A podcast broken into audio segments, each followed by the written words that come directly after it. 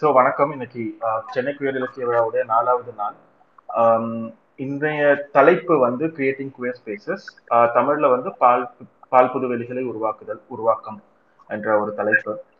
இந்த தலைப்பை சூஸ் பண்ணதுக்கான ரீசன்ன்றத ஒன்று சொல்றதுக்கு முன்னாடி நம்ம குயர் ஸ்பேசஸ்ன்னுட்டு நம்ம பார்க்கும்பொழுது லைக் இன்னைக்கு இன்னைய இன்றைய காட்ட காலகட்டத்தில் நமக்கு வந்து இன்டர்நெட் ஆகட்டும் இல்லைன்னா அது ஆக்சஸ் பண்ணக்கூடிய டிவைசஸ் ஆகட்டும் ரொம்ப ஈஸியா கிடைச்சிட்டு இருக்கு. பட் அதையும் தாண்டி வந்து நமக்கு வந்து வெளியே வந்து இன்னும் ஒரு ஹொஸ்டைலான என்வரான்மெண்ட்ல தான் இருக்கிறோம். இப்போ இன்னும் இந்த இன்னும் ஒரு பத்து வருஷம் இல்லை ஒரு எட்டு அஞ்சு வருஷத்துக்கு முன்னாடி கூட நமக்கு இந்த ஸ்மார்ட் போன்ஸ் இல்லைன்னா வந்து இன்டர்நெட் ஆக்சஸ்ன்றது வந்து எல்லாருக்குமே அவ்வளோ சுலபமா கிடைக்கக்கூடிய ஒரு விஷயமா இல்லை. அந்த காலகட்டத்தில் வந்து கம்யூனிட்டி ஃபார்மேஷன் இல்லைன்னா நம்மளுடைய எண்ணங்களை பகிர்ந்து கொள்றது ஆஸ் சிம்பிள் அஸ் நம்மளுடைய ஒரு முண்டேன் தாட்ஸ் நம்ம பார்க்குற ஒரு சின்ன ஒரு சீரியல் ஆகட்டும் திரைப்படங்கள் ஆகட்டும் அதை பத்தின ஒரு கான்வர்சேஷன் வந்து நம்ம ஒரு குயர் பெர்ஸ்பெக்டிவ்ல ஒரு ஃபெலோ குயர் பர்சன்ஸ் கூட வச்சுக்கிறதுக்கு ஆஹ் நமக்கு இடங்கள் இருக்குதான்னு பார்த்தா இன்றைய அளவுக்கும் கிடையாது தான். அதற்கான ஆஹ் வெளிகளை வந்து நம்ம இன்னைக்கெல்லாம் வந்து கிரியேட் பண்ணிக்கிட்டு இருக்கோம் நமக்கு நாமே. ஸோ அந்த மாதிரி இன்னைக்கு வந்து நிறைய ஸ்பேசஸ் அந்த மாதிரி இருக்கு. இப்போ இன்டர்நெட் வர்றதுக்கு முன்னாடி இப்போ அதே மாதிரி வந்து இன்னைய காலகட்டத்துல சிறு கிராமங்கள்ல வந்து எப்படி குயர் பர்சன்ஸ் மீட் பண்றாங்க எப்படி அசிமுலேட் ஆகுறாங்கன்னு பார்க்கும்பொழுது அதை பத்தி பேசுறதுக்குன்னே நமக்கு தனியா செஷன்ஸ் தேவைப்படுது. குயர் கம்யூனிட்டின்றது வந்து ஒரு பன்முகத்தன்மை கொண்ட ஒரு கம்யூனிட்டியா இருக்கு. டைவர்ஸ் ஜெண்டர் டைவர்ஸ் செக்ஷுவாலிட்டி அதுக்கப்புறம் நம்மளுடைய நிலம் சார்ந்த வேறுபாடுகள் இருக்குது. வர்க்கம் சார்ந்த வேறுபாடுகள் இருக்குது. மொழி சார்ந்த வேறுபாடுகள் இருக்குது. சாதி சார்ந்த வேறுபாடுகள் இருக்குது. இந்த மாதிரி பல வேறுபாடுகள் இருக்கும் பட்சத்துல கூட போன இரண்டாயிரத்தி இருபதுல வந்து சாகித்ய அகாடமி அந்த எல்ஜிபிடி கியூ போயட்ஸ்ன்ற ஒரு செஷன் நடந்துச்சு டெல்லியில. சாகித்ய அகாடமி நடத்தினாங்க. அதுல வந்து ப்ரொஃபசர் ராஜ்ராவ் வந்து சொன்னார் குயர் கம்யூனிட்டின்ட்டு சொல்றதை விட குயர் கான்ஸ்டிடுவன்சின்ட்டு சொல்றதுக்கு தான் விருப்பப்படுறதா அவர் சொன்னார். எனக்கு வந்து அந்த டேர்ம் கான்ஸ்டிடுவன்சின்ற டேர்ம் வந்து எனக்கு வந்து ஓரளவுக்கு ஒத்து போகிறதுக்கு முடியுது. ஏன்னா வந்து நம்ம எல்லாருமே வந்து ஒரு குயர் பர்சன்ஸ் குயர் பர்சன்ஸா ஒரு குடை கீழே நம்ம இருந்தாலும் நமக்குள்ள இருக்கிற அந்த டைவர்சிட்டின்றது வந்து ஒரு கம்யூனிட்டியா நம்ம ஒரு கான்ஸ்டிடுவன்சியான்னு பார்க்கும்பொழுது நமக்கு வந்து அதுக்கான விடை கிடைக்கும்ட்டு நான் நினைக்கிறேன். ஸோ அந்த இடத்துல வந்து நம்ம பார்க்குறோம். ரெண்டாவது வந்து இன்னைக்கு வந்து நிறைய இன்டர்நெட்ல இருக்கும்பொழுது சிறு நகரங்கள்ல சிறு ஊர்கள்ல இருக்கிறவங்களும் வெளியூர்ல இருக்கிறவங்க கிட்ட அவங்களுடைய ஐடியாஸை தாட் பண்றது ஷேர் பண்றது இல்லைன்னா வந்து சப்போர்ட் எடுத்துக்கிறது. நம்ம வந்து முன்னாடி நடந்த சில செஷன்ஸ்ல எல்லாம் கேட்டோம். ஒரு இருபது முப்பது வருஷத்துக்கு முன்னாடி வந்து எவ்வளவு தூரம் போக வேண்டியதா இருந்தது? ஒரு இன்னொரு குயர் பர்சனை பார்க்கறதுக்கு கூடன்ற ஒரு விஷயத்த வந்து நம்ம பார்க்கும் பொழுது நமக்கு அந்த விஷயம் ஒண்ணு இருந்துச்சு இல்லையா? சோ அது இன்னைக்கு ஓரளவுக்கு ஈஸி ஆயிடுச்சு. இதே வந்து நம்ம இன்டர்நெட் ஆரம்பிச்ச காலகட்டத்துல இருந்து நம்ம பார்க்கும் பொழுது ஆஹ் என்ன ஆகுதுன்னா ஒரு இப்போ அப்போ டயல் இன்டர்நெட் இருக்கும். எல்லார்கிட்டையும் வந்து நமக்கு வந்து டிவைசஸ் இருக்காது ஆக்சஸ் பண்றதுக்கு. இல்லைன்னா கஃபே போய் ஆக்சஸ் பண்றதுக்கு காசு இருக்காது. இந்த மாதிரியான விஷயங்கள் இருக்கும் பொழுது ஆஹ் ஆனா வந்து இந்த ஆக்சஸ் இருக்கிற ஒரு சிலர் வந்து என்ன பண்ணிட்டு இருந்தாங்கன்னா அப்போ வந்து அந்த காலகட்டத்துல வந்து யாஹூ சேட் ரூம்ஸ் இருந்துச்சு. அப்புறம் கொஞ்ச காலத்துக்கு அப்புறம் வந்து மெசேஜ் போர்ட்ஸ் இருந்துச்சு.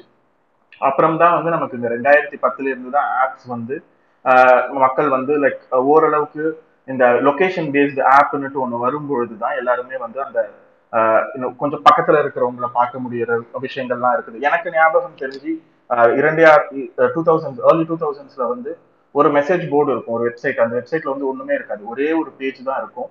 அதுல ஒரு டெக்ஸ்ட் டெக்ஸ்ட் பாக்ஸ் இருக்கும். என்டர் பண்ண சப்மிட் பட்டன் இருக்கும். அதுல நம்ம பண்ணிட்டோம்னா உலகத்துல இருக்கிற எல்லாருமே வந்து அவங்களுடைய மெசேஜஸை போடுவாங்க. இப்ப நான் வந்து எனக்கு பக்கத்துல இருக்க யாராவது பார்க்கணும்னா நான் வந்து சர்ச் போடுவேன்.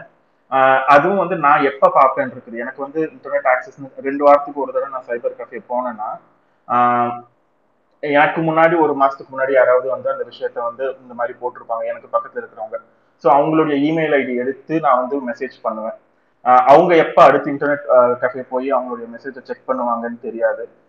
அதுக்கப்புறம் அவங்க ரிப்ளை பண்ண பிறகு நான் எப்ப போவேன்னு தெரியாது. ஸோ இதுவே வந்து ஒரு ரெண்டு மூணு மாசம் ஆகும். ஒரு பர்சனோட கனெக்ட் பண்றதுக்கு நான் இணையதளத்துல கூட அந்த அப்போ அது ரொம்ப பழசெல்லாம் கிடையாது. ஒரு பதினஞ்சு பதினெட்டு வருஷத்துக்கு முன்னாடி நடந்தது தான் இது. இன்னைக்கு வந்து நமக்கு அப்படி கிடையாது. நொடிக்கு நொடி நம்மளால கனெக்ட் ஆக முடியுது. நமக்கு நம்மளுடைய எண்ணங்களை பகிர்ந்துக்க முடியுது. ஆனா நம்மளுடைய வாழ்க்கை முறை மாறுதான்னுட்டு நம்ம பார்த்தோம்னா இல்ல. நம்ம வந்து இன்னும் அதே மாதிரியான ஒரு ஹாஸ்டைல் சுச்சுவேஷன்ஸ் எல்லாம் இருக்கு. இன்னைக்கு வந்து என்னுடைய வேலை பத்தி நான் பேசணும்னு நினைச்சேன்னா அதுக்கான தளம் கிடையாது. எனக்கு வந்து வேலை சார்ந்த விஷயங்களுக்கு இயங்குற ஒரு தளத்துல வந்து குயர் பர்சன்ஸ்க்கு ஒர்க் ரிலேட்டட் இஷ்யூஸ் என்ன இருக்குன்னு பார்த்தோம்னா அதற்கான ஸ்பேசஸ் கிடையாது. அப்படியே கிடைச்சாலும் வந்து ரேவதி அம்மா அவங்களுடைய செஷன்ல சொன்னாங்க இல்லையா எங்களுக்கு வந்து ஒரு அஞ்சு பத்து நிமிஷம் கிடைக்கும். அதுக்குள்ள எங்களுக்கு சொல்ல வேண்டிய பிரச்சனைகள் எல்லாம் சொல்லிட்டு நாங்க அடுத்த இதுக்கு நகர்ந்து போகணும்னுட்டு. ஸோ அந்த மாதிரியான ஒரு சூழல்ல இன்னைக்கு நம்ம இருக்கோம் ஓரளவுக்கு. நம்மளுடைய இஷ்யூவை வந்து ஒரு சொசைட்டல் இஷ்யூவா பேசணுன்றதுக்கான தளங்கள் வந்து ரொம்ப கம்மியா தான் இருக்கு. ஆனா வந்து இன்னைக்கு நம்ம இன்னொன்னு பார்த்தோம்னா அந்த கனெக்டிவிட்டின்றது இருக்கு இல்லையா இன்னைக்கு ஒரு மதுரையில இருக்கிறவங்களும் பரமக்குடியில இருக்கிறவங்களும் பேசிக்க முடியும். அவங்களால கனெக்ட் ஆகி பேசிக்க முடிஞ்சு அவங்களுடைய கான்வர்சேஷனை முன்னெடுத்து போக முடியும். அந்த இடத்துல வந்து இந்த குயர் ஸ்பேசஸ் நம்ம கிரியேட் பண்றது நமக்கு நாம கிரியேட் பண்ணிக்கிறது எந்த அளவுக்கு முக்கியம்? ஈவன் அது ஒரு சின்ன இடம் ஒரு சின்ன விஷயம் பெரிய விஷயம்னு எனக்கு எனக்கு எனக்கு என்னை பொறுத்த வரைக்கும் குவேர் கம்யூனிட்டியில கிடையாது. ஏன்னா வந்து ஒவ்வொருத்தவங்களுடைய முன்னெடுப்பும் அது வந்து ஒரு ஒரு பெரிய ஸ்டெப்பு தான் அது. ரெண்டாயிரத்தி ஒண்ணுல வந்து யாகு சேட் ரூம்ல நான் கனெக்ட் பண்ண பல பேருடன் இல்லைனாலும் சில பேரோட இன்னைக்கு எனக்கு நான் இன்னும் ஃப்ரெண்ட்ஷிப் இருக்கு. அந்த இருபது வருஷம் ஒரு நட்பு இருக்குது. அது எங்க எங்க கனெக்ட் பண்ணனா அந்த மாதிரியான ஒரு தளத்துல தான். அந்த எண்ணங்கள் ஒன்று சேர்ந்து மீட் பண்ணி இத்தனை நாள் வந்துட்டு இருக்கு இல்லையா? ஸோ அதை சார்ந்த உரையாடல்கள் இந்த இந்த மாதிரியான தளங்கள் நமக்கு ஏன் முக்கியம்? இந்த தளங்கள் நம் நம்மளுடைய வாழ்க்கைக்கு நம்மளுடைய டிஸ்கோர்ஸுக்கு அதே மாதிரி வந்து சொசைட்டில வந்து நம்மளுடைய இருப்பை காண்பிப்பதற்கு எந்த அளவுக்கு முக்கியன்ற ஒரு தலைப்புல இன்னைக்கு வந்து சூர்யாவும் நேகா தோழரும் பேச இருக்காங்க. சூர்யா வந்து இப்போ வந்து இந்த செஷன் இன்னைக்கு டிரைவ் பண்ணி இந்த டிஸ்கஷனை வந்து நேகா தோழரோட நடத்தி செல்வார். சூர்யா ஓகே நன்றி மௌலி உங்க அறிமுகத்துக்கு. இன்னைக்கு வந்து நம்ம மௌலி சொன்ன மாதிரி இந்த வெளிகள் இந்த வெளிகள் எவ்வளவு முக்கியத்துவமானவை அதை ஒரு பால் புதுமையினர் நபரா வந்து ஆஹ் நமக்காக நாமளே தொடங்குறது அதை நடத்துறது எவ்வளவு முக்கியம் முக்கியத்துவமான ஒண்ணு அது நமக்கு எந்த வகையில ஒரு தனியா தனி நபரா வந்து உதவுது அப்புறம் வந்து சமூகத்துக்கு எந்த வகையில உதவுது அப்படிங்கிறத பத்தி தான் நம்ம பேச போறோம்.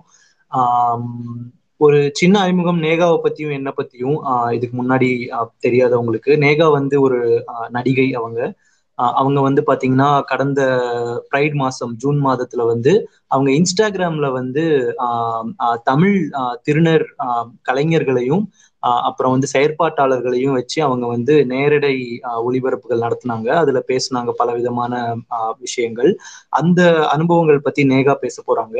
நான் வந்து பாத்தீங்கன்னா அதே பிரைட் மாதத்துல நான் இங்க ட்விட்டர்ல வந்து நானும் இங்க ட்விட்டர்ல மீட் பண்ண ஒரு நண்பர் அவர்களும் சேர்ந்து நாங்க வந்து வார வாரம் ஒரு ஸ்பேஸ் நடத்திட்டு இருந்தோம் ஒரு ஒரு தலைப்புல. அந்த அனுபவங்கள் பத்தி நான் பேச போறேன். அதுல வந்து பாத்தீங்கன்னா அரசியல் கலை தன்னை வெளிப்படுத்துதல் போன்ற வகையான தலைப்புகள் எல்லாம் நாங்க அஞ்சு வாரம் வந்துட்டு நடத்திட்டு இருந்தோம் ஸ்பேஸ் அந்த அனுபவங்கள் பத்தி நான் பேச போறேன். அதே மாதிரி ஆஹ் இந்த ஸ்பேஸ் இன்னைக்கு நான் வந்து தொகுத்தும் நான் தான் வழங்க போறேன். ஆஹ் நம்ம வந்து நேகாவுடைய அனுபவங்கள் என்னுடைய அனுபவங்கள் இது ரெண்டுத்தையும் வந்துட்டு நம்ம பேசி அதுல இருந்து படிப்பினைகள் என்ன? ஆஹ் இது மாதிரி ஆஹ் வெளிகள் ஆரம்பிச்சதோடைய ஆஹ் வெளிப்பாடு ஏதாவது வந்தது? அதற்கான வினை எதிர்வினைகளா என்னென்ன நமக்கு வந்தது? இதை பத்தி எல்லாம் நம்ம பேச போறோம். ஆஹ் முதல்ல நான் நேகா கிட்ட இருந்து ஆரம்பிக்கிறேன். நேகா ஆஹ் வணக்கம். கேக்குதுங்களா? நான் வணக்கம். வணக்கம். நம்ம வந்து ஆரம்பிக்கலாம். எதுல இருந்து ஆரம்பிக்கலாம்னா நீங்க கிரியேட் பண்ண அந்த நீங்க தொடங்கின அந்த இன்ஸ்டாகிராம் லைவ் நேரலைகள் வந்து எதை பத்தினது? எதனால நீங்க வந்து அது அப்படி ஒண்ணு ஆரம்பிக்கலாம் அப்படின்ற எண்ணத்தோட வந்தீங்க? அதை பத்தி கொஞ்சம் சொல்ல முடியுமா? அதுல இருந்து நம்ம தொடங்கலாம். ஓகே ஸோ um, எல்லாருக்கும் வணக்கம். என்ன அப்படின்னா நான் ஏன் ஃபர்ஸ்ட் அதை கிரியேட் பண்ணணும் அப்படின்னு நான் நினைச்சேன் அப்படின்னா முதல்ல இந்த டிரான்ஸ்போபிக் இல்லை ஹோமோஃபோபிக் ஹோயர்ஃபோபிக் இதெல்லாம் இந்த இந்த மாதிரியான வார்த்தைகள்லாம் நம்ம மக்களுக்கு நிறைய பேருக்கு தெரியாது. அதாவது சிசெட் மக்களுக்கு தெரியாது. ஸோ அப்போ இந்த வார்த்தைகள்லாம் நம்ம நிறைய இதை பத்தி பேசிட்டே இருந்தோம்னா அவங்களுக்கு மேபி ஒரு புரிதல் இருக்கும் அப்படின்னு சொல்லிட்டு நானும் என்னோட ஃப்ரெண்டு ஏஞ்சல் கிளாடியும் என்ன பண்ணோம் அப்படின்னா முதல்ல ஒரு லைவ் செஷன் அந்த மாதிரி பண்ணோம். டிரான்ஸ்ஃபோபியானா என்ன? அதனால என்னென்ன விளைவுகள் நடக்கும்? அப்படின்னு நடக்கும் அப்படின்னு சொல்லிட்டு ஒரு லைவ் செஷன் பண்ணும்போது அது நார்மலாக போச்சு. எல்லாரும் அதை கேட்டாங்க. அதை நான் என்னோட ஐஜி டிவிலையும் எடுத்து போட்டேன். பெருசாக ஒரு வரவேற்பும் இல்லை அதே சமயம் எதிர்ப்பும் இல்லை. அந்த செஷனுக்கு அப்புறமா வந்து என்னாச்சு அப்படின்னா நம்மளோட ப்ரைட் மந்த் வந்துச்சு. நான் மேபி அந்த போட்ட டைம் கரெக்டாக இல்லை ஏதாவது சரியான ஹேஷ்டேக் யூஸ் பண்ணனா அப்படின்னு எனக்கு தெரியாது. ஆனா அது போட்ட பிறகு அந்த போஸ்ட் வந்து பயங்கரமா ரீச் ஆச்சு. எல்லா நாட்டில இருந்தும் கமெண்ட் பண்ணாங்க. யார் யாருன்னா மக்கள் யாரெல்லாம் ஹோமோஃபோபிக்கா இருக்காங்க டிரான்ஸ்போபிக்கா இருக்காங்க கோயர்ஃபோபிக்கா இருக்காங்களோ எல்லாரும் பயங்கரமாக பயங்கரமா வந்து அவங்களோட ஹேட்ஃபுல்லான கமெண்ட்ஸை போட்டுட்டே இருந்தாங்க அந்த போஸ்ட்ல. கிட்டத்தட்ட ஒரு என்னால வந்து கொஞ்ச நேரத்துக்கு அப்புறம் என்னால டெலீட் பண்ணி டெலீட் பண்ணி நான் டயர்ட் ஆயிட்டேன். ஏன்னா எனக்கே வந்து அந்த கமெண்ட்ஸ் வந்து பயங்கர எரிச்சலா இருந்தது அந்த கமெண்ட்ஸை பார்க்கும்போது. ரொம்ப ஸ்டூப்பிடா இருந்தது. என்னால ஒரு கட்டத்துக்கு அப்புறம் பொறுத்துக்க முடியவே இல்லை. அப்பதான் நான் நினைச்சேன் ஏன்னா நான் ஒரு பக்குவத்துல இருக்கேன். இங்க தமிழ்நாட்டுல இருக்கும்போது நான் ஒரு பக்குவத்துல இருக்கேன். ஓகே இப்பதான் நம்மளுக்கு வந்து மென்மேலும் நம்ம அடி எடுத்து வைக்கிறோம். நம்மள நிறைய பேர் புரிஞ்சிருக்காங்க. சில சேஞ்சஸ் எல்லாமே இருக்கு. நாம நாம நம்மளா இருக்கிறோம் இந்த ஸ்பேஸ்ல அப்படின்னு நான் நினைச்சேன். ஆனா அன்பார்ச்சுனேட் அப்படி இல்லை. நிறைய மக்களுக்கு இன்னமும் இந்த இந்த இந்த ஸ்பேஸை யூஸ் பண்ணி நம்ம நிறைய விஷயங்களை சொல்லணும் அப்படிங்கறதுதான் நான் நினைச்சேன். சோ எல்லா விதமான கருத்தையும் கேட்கணும். அந்த ஸ்பேஸ் வந்து எந்த மிஸ் அண்டர்ஸ்டூடும் இருக்கக்கூடாது. இல்லைன்னா நோ கொஸ்டின்ஸ் ஆஸ்க் நீங்க ஏன் இப்படி இருக்கீங்க? இல்ல நீங்க இந்த விஷயத்தை எப்படி சூஸ் பண்ணீங்க? ரொம்ப சேஃபா இருக்கணும். அதே சமயம் நம்மளோட கருத்துக்களையும் ஷேர் பண்ணணும் இப்போ. ஃபார் எக்ஸாம்பிளுக்கு சிசெட் மக்களா இருந்தாங்க அப்படின்னா தேவையில்லாத ஏதாவது ஒரு எம்பாரசிங்கான கொஸ்டின் அதுல உள்ள வந்துரும். கண்டிப்பா வரும். வரமா வராதுன்னு சொல்ல அப்ப நம்மளே இந்த விஷயத்த பண்ணலாம் அப்படின்னு சொல்லிட்டு தான் நானும் என்னோட ஃப்ரெண்டும் டிசைட் பண்ணி அந்த விஷயத்த பண்ணோம். நன்றி நேகா. ஆஹ் ஆனா உங்களுடைய அந்த எதிர்வினைகள்லாம் வந்து அந்த மாதிரி இருந்ததுக்கு ஆஹ் மிகவும் வருத்தப்படணும் நம்ம எல்லாருமே அஸ் அ சொசைட்டியா அதெல்லாம் கடந்துதான் நம்ம வந்து போயிட்டு இருக்கோம்னு நினைக்கிறேன். அந்த இந்த மாதிரி வெளிகள் ஆரம்பிக்கிறதுக்கான ஒரு முக்கியமான காரணமும் அதுதான் ஆஹ் நம்மளாவது பேச யா- யாருமே பேசாட்டியும் பரவாயில்ல. நம்மளாவது நம்மளை பத்தி பேசிக்கிட்டே இருக்கணும். அப்பதான் வந்துட்டு இந்த மாதிரியான அட்டாக்ஸ் இதெல்லாம் வந்துட்டு கொஞ்சமாவது குறையும் பொது சமூகத்துல. அதே கேள்விக்கு நான் என்னுடைய பதில சொல்லிடுறேன். எந்த நான் நாங்க கிரியேட் பண்ண அந்த ஸ்பேஸ் வந்து எதை பத்தினது? எதனால அது பண்ணோம் அப்படின்னு சொல்லிட்டு இங்க ட்விட்டர்ல பிச்சுமணி அப்படின்னு சொல்லிட்டு ஒரு யூசர் இருந்தாரு. அவர் வந்து இந்த மாதிரி கேட்டிருந்தாரு என்கிட்ட. ஆஹ் இந்த மாதிரி நம்ம ட்விட்டர்ல பண்ணலாமா? ஏதாச்சும் ப்ரைட் மந்த்க்கு ஒரு ஒரு வாரம் ஏதாவது ஸ்பேஸ் மாதிரி பண்ணலாமா அப்படின்ட்டு. அப்போதான் வந்து அந்த ஏப்ரல் மார்ச்ல தான் வந்து இந்த ஸ்பேஸ் அப்படிங்கிற புது ஒரு ஃபீச்சர் வந்து ட்விட்டர்ல ஆரம்பிச்சிருந்தாங்க. ஸோ நாங்க வந்து அது நிறைய பேர் பாட்டு பாடிட்டு அரசியல் பேசுறது இந்த மாதிரி நடந்துட்டு இருந்தது. ஒரே ஒரு பால் புதுமையினர் தொடர்பான விவாதம் ஒரு ஒரு ஸ்பேஸ் மட்டும் நடந்தது. அது ரொம்ப பிரபலமாச்சு ட்விட்டர் முழுக்க. தமிழ்ல நடந்தது. அது என்ன மாதிரி நடந்ததுன்னா தமிழ் ஆஹ் ட்விட்டர்ல அதாவது தமிழ்ல இயங்குற நிறைய பேர் வந்து அவங்க அவங்களுடைய அனுபவங்கள் சொல்லிக்கிட்டாங்க. எப்படி வந்து தன்னை உணர்ந்தாங்க அவங்க எப்படி வந்து தன்னை பற்றி பிறரிடம் சொன்னாங்க அவங்க வாழ்க்கை எப்படி இருக்கு இதை பத்தின பர்சனல் அனுபவங்கள் பகிர்ந்துக்கிற ஒரு ஸ்பேஸா அது கிரியேட் பண்ணாங்க. ஸோ அதோடைய தொடர்ச்சியா தான் நண்பர் வந்து என்கிட்ட கேட்டிருந்தார். நம்ம ஏன் வந்துட்டு இந்த மாதம் முழுக்க ஏதோ ஒண்ணு பண்ணக்கூடாது? ஒரு ஒரு வாரமும் நம்ம ஒரு ஒரு தலைப்புல பேசலாம். நம்மளுடைய சொந்த கதைகள் மட்டும் இல்லாம நம்மளுடைய ஒரு ஒருத்தரும் நம்ம எல்லாருமே வந்து வெவ்வேறு தளங்கள்ல இருந்து வரோம். Different walks of life right so நம்ம ஏன் வந்து நம்மளை பத்தி பேசக்கூடாது அப்படின்ற மாதிரி ஒரு எண்ணத்துல ஆரம்பிச்சது தான் அது அதே அந்த எண்ணத்தை ஒரு ஒரு ஒரு ஊன்றுகோலா வச்சுக்கிட்டு தான் நம்மளுடைய அடையாளம் அந்த செக்ஷுவாலிட்டி அந்த ஜெண்டர் அதையெல்லாம் தாண்டி நம்மளுக்கும் வந்து எல்லா விஷயங்கள்லயும் பங்கு இருக்கு இல்லையா? நம்மளும் அரசியல் பேசுறோம் நம்மளும் கலையில செயல்படுறோம் நீங்க நடிகையா இருக்கீங்க. ஸோ இந்த மாதிரி நம்ம எல்லா தளங்கள்லயும் இயங்குறோம். நம்ம ஏன் வந்து இதை பத்தி எல்லாம் பேசக்கூடாது? நம்ம பார்வையில இருந்து அந்த மாதிரி ஆரம்பிச்சது தான் இந்த இது. ஆஹ் ஒரு ஒரு வாரமும் வந்து ஒரு ஒரு கருப்பொருள் எடுத்துக்கிட்டோம். முதல் வாரம் வந்து பாத்தீங்கன்னா இந்த மாதிரி சுயமரியாதை இயக்க வரலாறு. அதுல இருந்து அதுல வந்து தமிழ்நாட்டுல இந்த குயர் இயக்கத்துக்கும் அதுக்கான தொடர்பு எப்படி இருந்தது? ஆஹ் நம்ம நம்ம மாநிலத்துல இந்த சுயமரியாதை திராவிட இயக்கம் ஆஹ் அந்த அறுபதுகள்ல வளர்ந்து அந்த- அந்த வளர்ச்சியுடைய அது கூடவே சேர்ந்து இந்த குயர் சமுதாய மக்களுடைய இயக்கமும் அதோடைய வளர்ச்சி எப்படி இருந்தது? அப்படிங்கிற மாதிரி ஒரு அரசியல் டேஞ்சன்ட்ல இருந்து பாக்குற ஒரு ஸ்பேஸா தான் நாங்க முதல்ல ஆரம்பிச்சோம். ஆஹ் அதுக்கப்புறம் வந்து பாத்தீங்கன்னா கலை இலக்கியம் தொடர்பா போயிட்டோம். கலைகள்ல வந்து குயர் ரெப்ரசன்டேஷன் எப்படி இருக்கு அப்படின்றத பத்தி. தொடர்ச்சியா இறுதியா வந்துட்டு ஒரு டேலண்ட் ஷோ மாதிரி வச்சிருந்தோம். அதாவது தன்னுடைய திறன்களை வெளிப்படுத்துற மாதிரி ஒரு டேலண்ட் ஷோவும் வச்சிருந்தோம். இறுதியா வந்து ப்ரைட் எக்ஸ்பீரியன்சஸ் எல்லாம் ஷேர் பண்ணிக்கிற மாதிரி ஒரு அஞ்சு ஸ்பேஸ் இந்த மாதிரி நடத்தினோம்.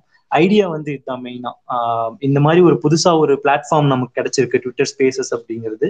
இதை வந்து நம்ம முடிஞ்ச அளவுக்கு நம்ம யூஸ் பண்ணி நம்மளுடைய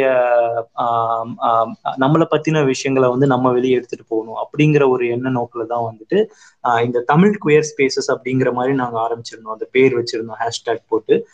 அந்த பேர்ல நாங்க தொடர்ச்சி அஞ்சு வாரம் நடத்திட்டு இருந்தோம். ஸோ இதுதான் வந்து என்னுடைய அந்த குயர் ஸ்பேஸ் பத்தின ஒரு அறிமுகம். நேகா அடுத்த இது நம்ம போலாம். என்னன்னா நீங்க வந்து சொல்லியிருந்தீங்க ஆரம்பத்துல வந்து ப்ரைட் மந்த்க்கு முன்னாடி அந்த மாதிரி ஒரு கண்டென்ட் போட்டப்போ அதுக்கு எந்த ரெஸ்பான்ஸும் இல்லை. ஆனா ப்ரைட் மந்த் அப்போ போட்டப்போ அதுக்கு நிறைய பல நாடுகள்ல இருந்தும் ரெஸ்பான்சஸ் வந்தது அப்படின்னு சொல்லிட்டு.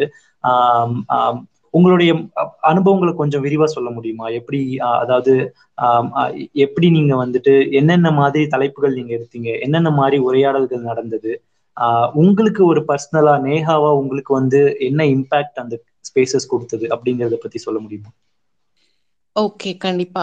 ஸோ ஃபர்ஸ்ட் எனக்கு ஆக்சுவலா அதுக்கப்புறம் நாங்க ரெண்டு பேரும் டிசைட் பண்ணி நானும் என்னோட ஃப்ரெண்டும் ஒவ்வொரு செஷனா பண்ணலாம். ஸோ முக்கியமா வந்து குயட் பர்சனை கூப்பிடலாம் டிரான்ஸ் பர்சனை கூப்பிடலாம் டிரான்ஸ்மெனை கூப்பிடலாம்.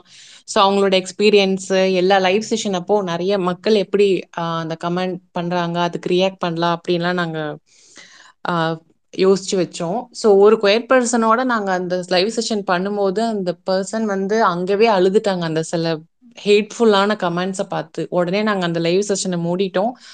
அந்த ஐஜி டிவியும் நான் அந்த விஷயத்துல போஸ்ட் பண்ணலை. ஏன்னா எனக்கு அது ரொம்ப ஷாக்கிங்காக இருந்தது. ஏன்னா நானும் என்னோட கோ ஹோஸ்ட் ஏஞ்சல் கிளாடியும் அதுக்கு பழகிட்டோம். லைவ் பேசும்போது என்னென்ன மாதிரியான ஸ்லட் ஷேமிங் நடக்கும் இல்லைன்னா என்னென்னலாம் வந்து ஹேட்ஃபுல்லாக கமெண்ட் பண்ணுவாங்கங்கிறது எங்களுக்கு தெரியும். ஆனால் நாங்கள் இன்வைட் பண்ண அந்த கோயட் பர்சனுக்கு அதை பத்தின பெருசா இல்ல. மேபி அவங்க நம்ம எல்லா நாளும் ஸ்ட்ராங்கா இருக்க முடியாது இல்லையா ஸோ அன்னைக்கு மேபி அவங்க ரொம்ப ஃப்ரிட்ஜில் இருந்ததுனால அந்த விஷயம் நடந்தது. எனக்கு அந்த இடத்துல வந்து பயங்கர ஹர்ட்டிங்காவும் ஏன் இந்த சொசைட்டி இப்படி இருக்கு? அப்படின்னு கேட்க வச்ச நாள் அது. அதே மாதிரி அஸ் எ ட்ரான்ஸ் ஒரு கொயர் பர்சனா கொயர் யூத்தா எனக்கு சில ரெஸ்பான்சிபிலிட்டி இருக்கிறதா நான் நினைக்கிறேன். அதனாலதான் நான் எப்பவுமே வந்து சோசியல் மீடியால இது சம்பந்தமான சில விஷயங்களை வந்து ஷேர் பண்ணுவேன். எங்கெங்கெல்லாம் ஆ ஓகே. எங்கெங்கெல்லாம் நான் வந்து அதை பேச முடியுமோ அதை பேசணும் அப்படின்னு சொல்லிட்டு நினைப்பேன்.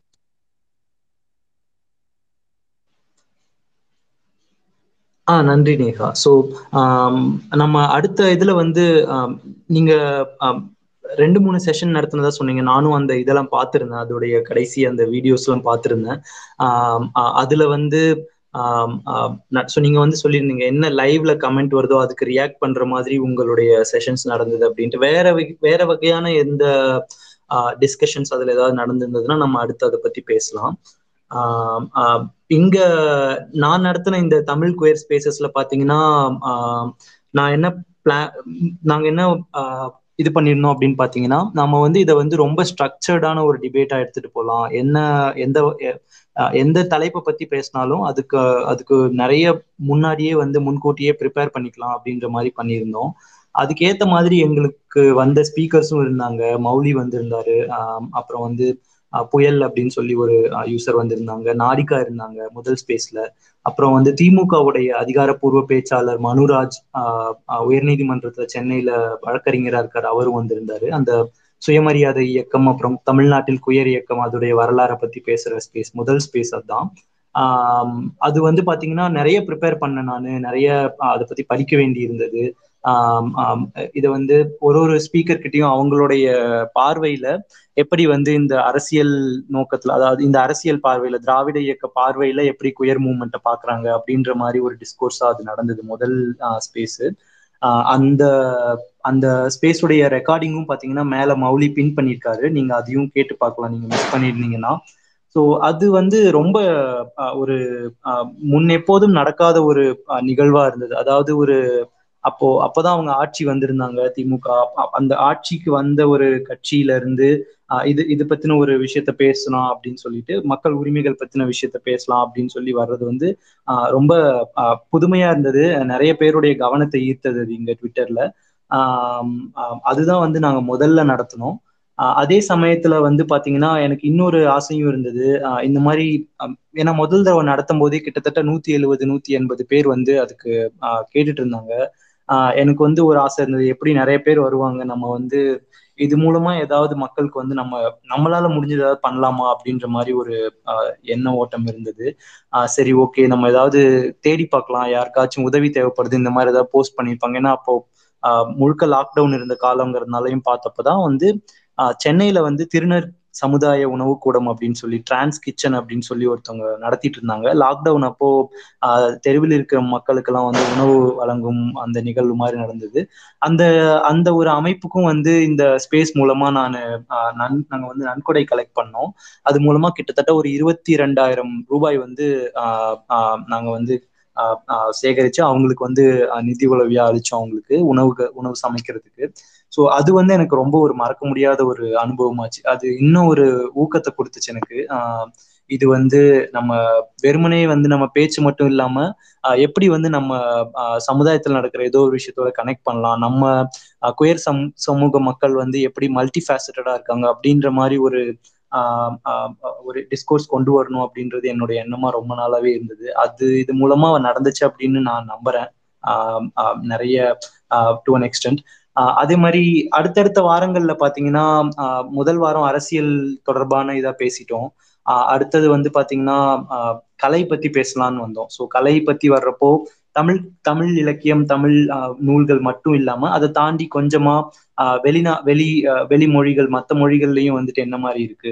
கலை அப்படின்னு நாங்க எடுத்துட்டதுனால நாங்க வந்து விதவிதமான ஆட்கள் நாங்க வந்து நாங்க பேச்சாளர்களா வச்சிருந்தோம். கிரீஷ் வந்திருந்தாரு மொழிபெயர்ப்பாளர் கவிஞர் அந்த அந்த இதுல இருந்து வந்திருந்தாரு கிரீஷ். அதுக்கப்புறம் வந்துட்டு பிரின்சி வந்திருந்தாங்க. நம்ம முன்னாடி ஸ்பேஸ்ல கூட அன்னைக்கு பிரின்சி பேசிட்டு இருந்தாங்க. பிரின்சி வந்து அவங்களும் கவிஞர் அப்படிங்கிற இதுல வந்திருந்தாங்க. ரதி வந்திருந்தாங்க. அவங்க கதை சொல்லி நன்னன் அப்படிங்கிறவர் வந்திருந்தாரு. அவர் வந்து நடன ஆர்வலர். அப்புறம் வந்துட்டு புத்தகம் படிப்பவரும் வந்திருந்தாரு. ஸோ இவங்களெல்லாம் வச்சுட்டு நம்ம வந்து ரெண்டாவதா நடத்தின ஸ்பேஸ்ல என்ன பண் என்ன பண்ணோம்னா இந்த மாதிரி குயர் ரெப்ரசன்டேஷன் நம்மளை பத்தின பால் புதுமையினர் பத்தின கதை களங்கள் இருக்கிற புத்தகங்கள்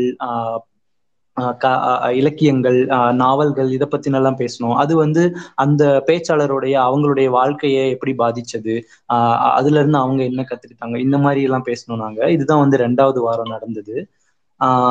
அடுத்ததா வந்து பாத்தீங்கன்னா ரொம்ப இப்போ நிறைய பேருக்கு நான் என் நண்பர்கள் கிட்ட எல்லாம் கேட்கிறப்போ அவங்களுக்கு வந்து இந்த பால் புதுமையினர் சமூகம் பத்தின ஒரு விழிப்புணர்வு வர்றதுக்கு அதாவது சிஸ் ஹெட் மக்களுக்கு ஒரு பால் புதுமையினர் பத்தின விழிப்புணர்வு வர்றதுக்கு பாத்தீங்கன்னா திரைப்படங்களும் ஆஹ் இப்போ அண்மை காலத்துல இப்ப பிரபலம் அடைஞ்சிருக்கிற இந்த நெட்ஃபிளிக்ஸ் போன்ற தளங்கள் ஓடிடி தளங்களும் வந்து பாத்தீங்கன்னா மிக முக்கிய காரணமா இருக்கு. என்னதான் வந்து காலங்காலமா வந்து ஒரு ஒரு அசிங்கமாக ஒரு படைப்பாகவும் ஒரு காமிக்கலான ஒரு நகைச்சுவை அளிக்கக்கூடிய படைப்புலையே தான் வந்து நம்மளை காமிச்சிட்டு இருக்காங்க பால் புதுமையினர் சமூக மக்களை. ஆனா ஒரு சில இந்த மாதிரி ஓடிடி தளங்கள்ல எல்லாம் வர்றதுல பாத்தீங்கன்னா ரொம்ப டிக்னிஃபைடா ரெஸ்பெக்ட்ஃபுல்லான கேரக்டரைசேஷன்ஸ் எல்லாம் வருது. ஸோ அதை பத்தி எல்லாம் பேசலாம்னு சொல்லிட்டு ஒரு ஓப்பன் மைக் மாதிரி வச்சிருந்தோம். யார் வேணா வந்து பேசலாம். அவங்களுக்கு பிடிச்ச கேரக்டர்ஸ் இதை பத்தி எல்லாம் அப்படின்னு சொல்லிட்டு. ஸோ அது முடிஞ்சதுக்கு அப்புறம் கடைசியா வந்து எனக்கு ரொம்ப நாளா ஒரு ஆசை. நான் வந்து ப்ரைடுக்கு முன்னாடி சென்னையில பாத்தீங்கன்னா வானவில் அப்படின்னு ஒரு நிகழ்ச்சி நடக்கும். பெசன் நகர்ல.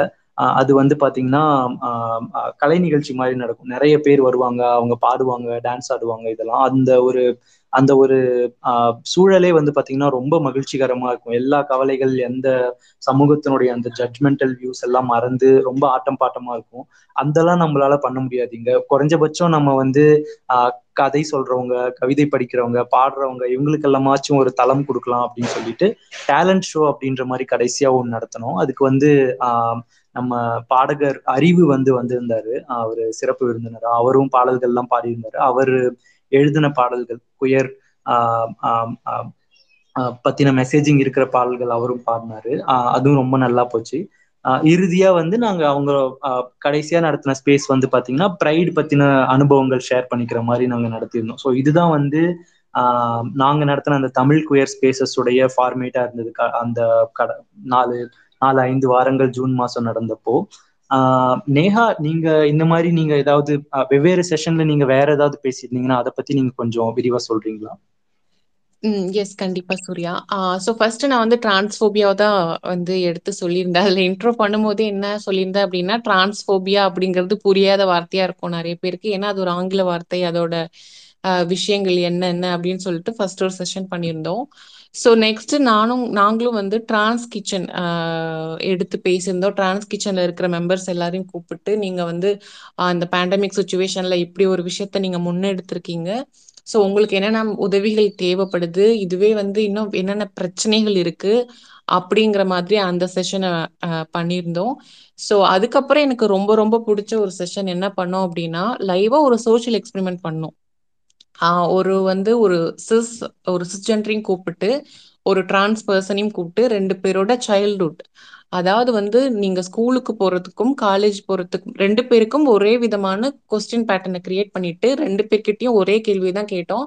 ஆனா அவங்க ரெண்டு பேர்த்துக்கும் உள்ள சைல்ட்ஹுட் டிஃப்ரெண்டா லைவ் செஷனா நாங்க போட்டோம். ஸோ அதுதான் என்னோட மனதுக்கு ரொம்ப நெருக்கமாகவும் நிகழ்வாகவும் இருந்த ஒரே ஒரு ரொம்ப செஷன் அதுதான்.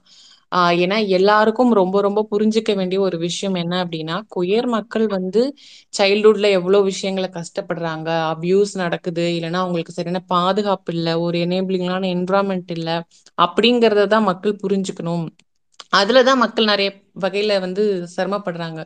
ஏன்னா இப்ப பொதுவா பாத்தீங்க அப்படின்னா ஆஹ் இப்போ உங்களுக்கும் சட்டம் வந்துருச்சு. இவ்வளவு உங்களையும் மக்கள் ஏத்துக்கிறாங்க அப்படின்னு ஒரு சின்ன விஷயத்த மட்டும் சொல்லிட்டு நம்மள வந்து அந்த ஃபைட்ல போங்க அப்படின்னு சொல்றாங்க. ஆனா நம்மளுக்கு ரொம்ப காலமா இந்த ஃபைட் இருக்கு. நம்ம நிறைய பிரச்சனைகளை பார்த்துட்டு இருக்கோம் அப்படிங்கிறது மக்களுக்கு நிறைய விஷயம் புரியறது இல்லை அதுக்காக தான் அந்த செஷன் பண்ணோம்.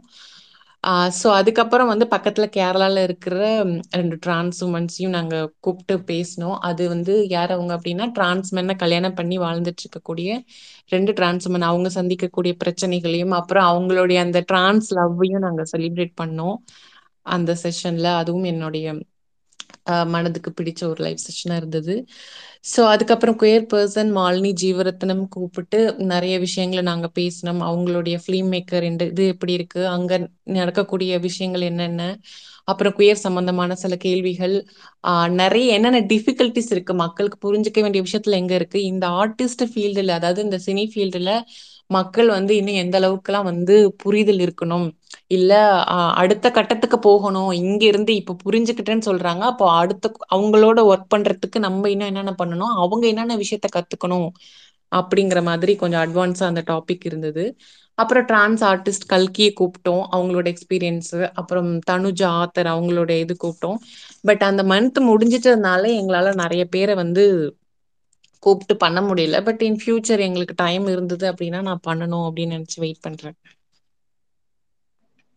நேஹா அந்த ஒரு சிஸ்ஹெட் பர்சனுக்கும் ஒரு டிரான்ஸ் பர்சனுக்கும் ஒரே விதமான கேள்விகள் கொடுத்து அதுக்கான பதில்கள் கேட்டீங்கன்னு சொன்னீங்கல்ல அதுக்கு ஒரு சில கேள்விகள் என்ன கேட்டீங்க அப்படின்னு சொல்ல முடியுமா? எனக்கு ரொம்ப ஆர்வமா இருக்கு அதை பார்க்கணும் அப்படின்னு சொல்லிட்டு. அது எங்க பார்க்கலாம் அந்த வீடியோ நம்ம என்னோட ஐஜி டிவில இன்னமுமே இருக்கு. ஆக்சுவலா நான் ஒரு ரெண்டு மூணு பேரை வந்து கேட்டேன் இந்த செஷனுக்காக யாருமே ஒத்துக்கல. அப்பமா அப்புறமா வந்து என்னோட ஃப்ரெண்டு ஒருத்தவங்க வந்து சரி ஓகே நேஹா நான் ஓப்பனா பேசுறேன்.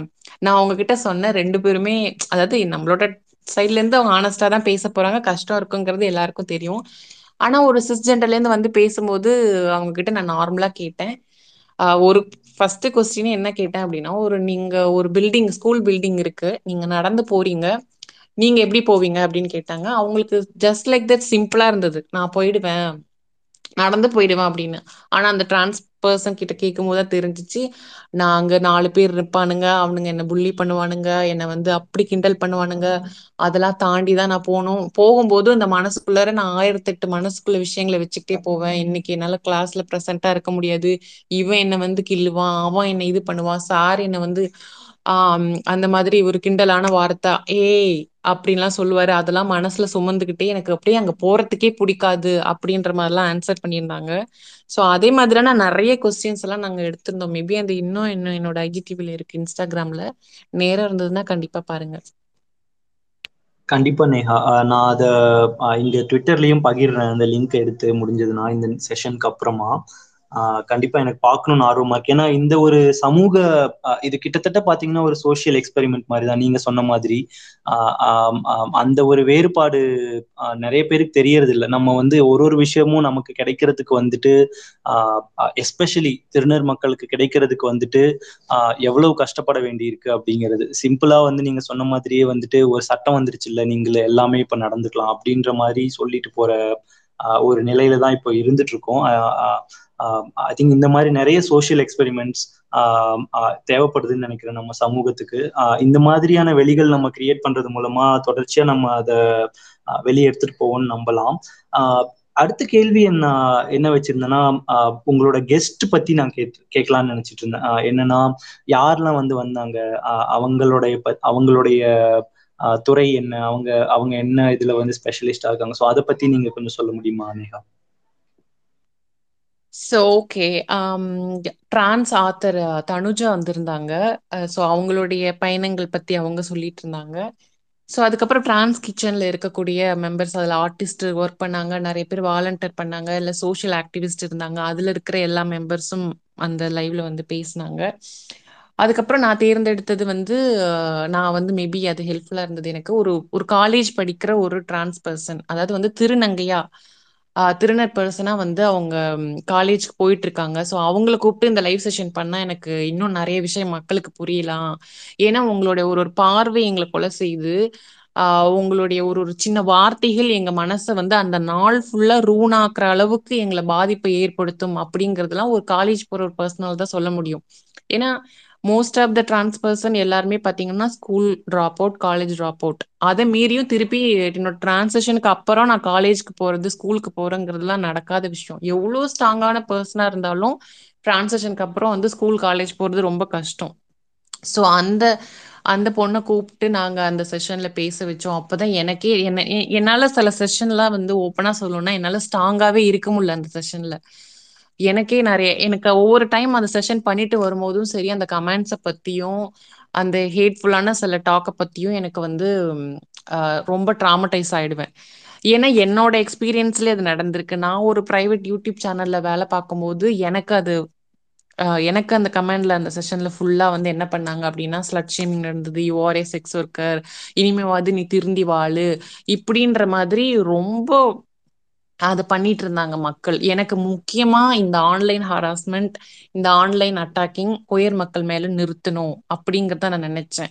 ஸோ எவ்ரி டைம் அவங்க பண்ணும்போது நாங்க நானு ஸ்மைலி அதுக்கப்புறம் தனுஜா எல்லாருமே நாலு பேர் சேர்ந்து கலர் ஆஃப் டிரான்ஸ்க்காக ஒரு செஷன் பண்ணோம். அப்போ என்ன நடந்தது அப்படின்னா ஒரு எங்களுடைய மேபி அது எங்களுக்கு ஷோ ஆச்சா எங்களுக்கு என்னன்னு தெரியல. ஒரு பர்சனோட ப்ரா தெரிஞ்சதுன்னு ஒருத்தர் கமெண்ட் பண்ணாரு. நாங்க உடனே உடனே நாங்க நாலு பேருமே எங்களோட ப்ரா வாங்குறது ஷோ பண்ணதுன்னு பெரிய விஷயம் இல்ல.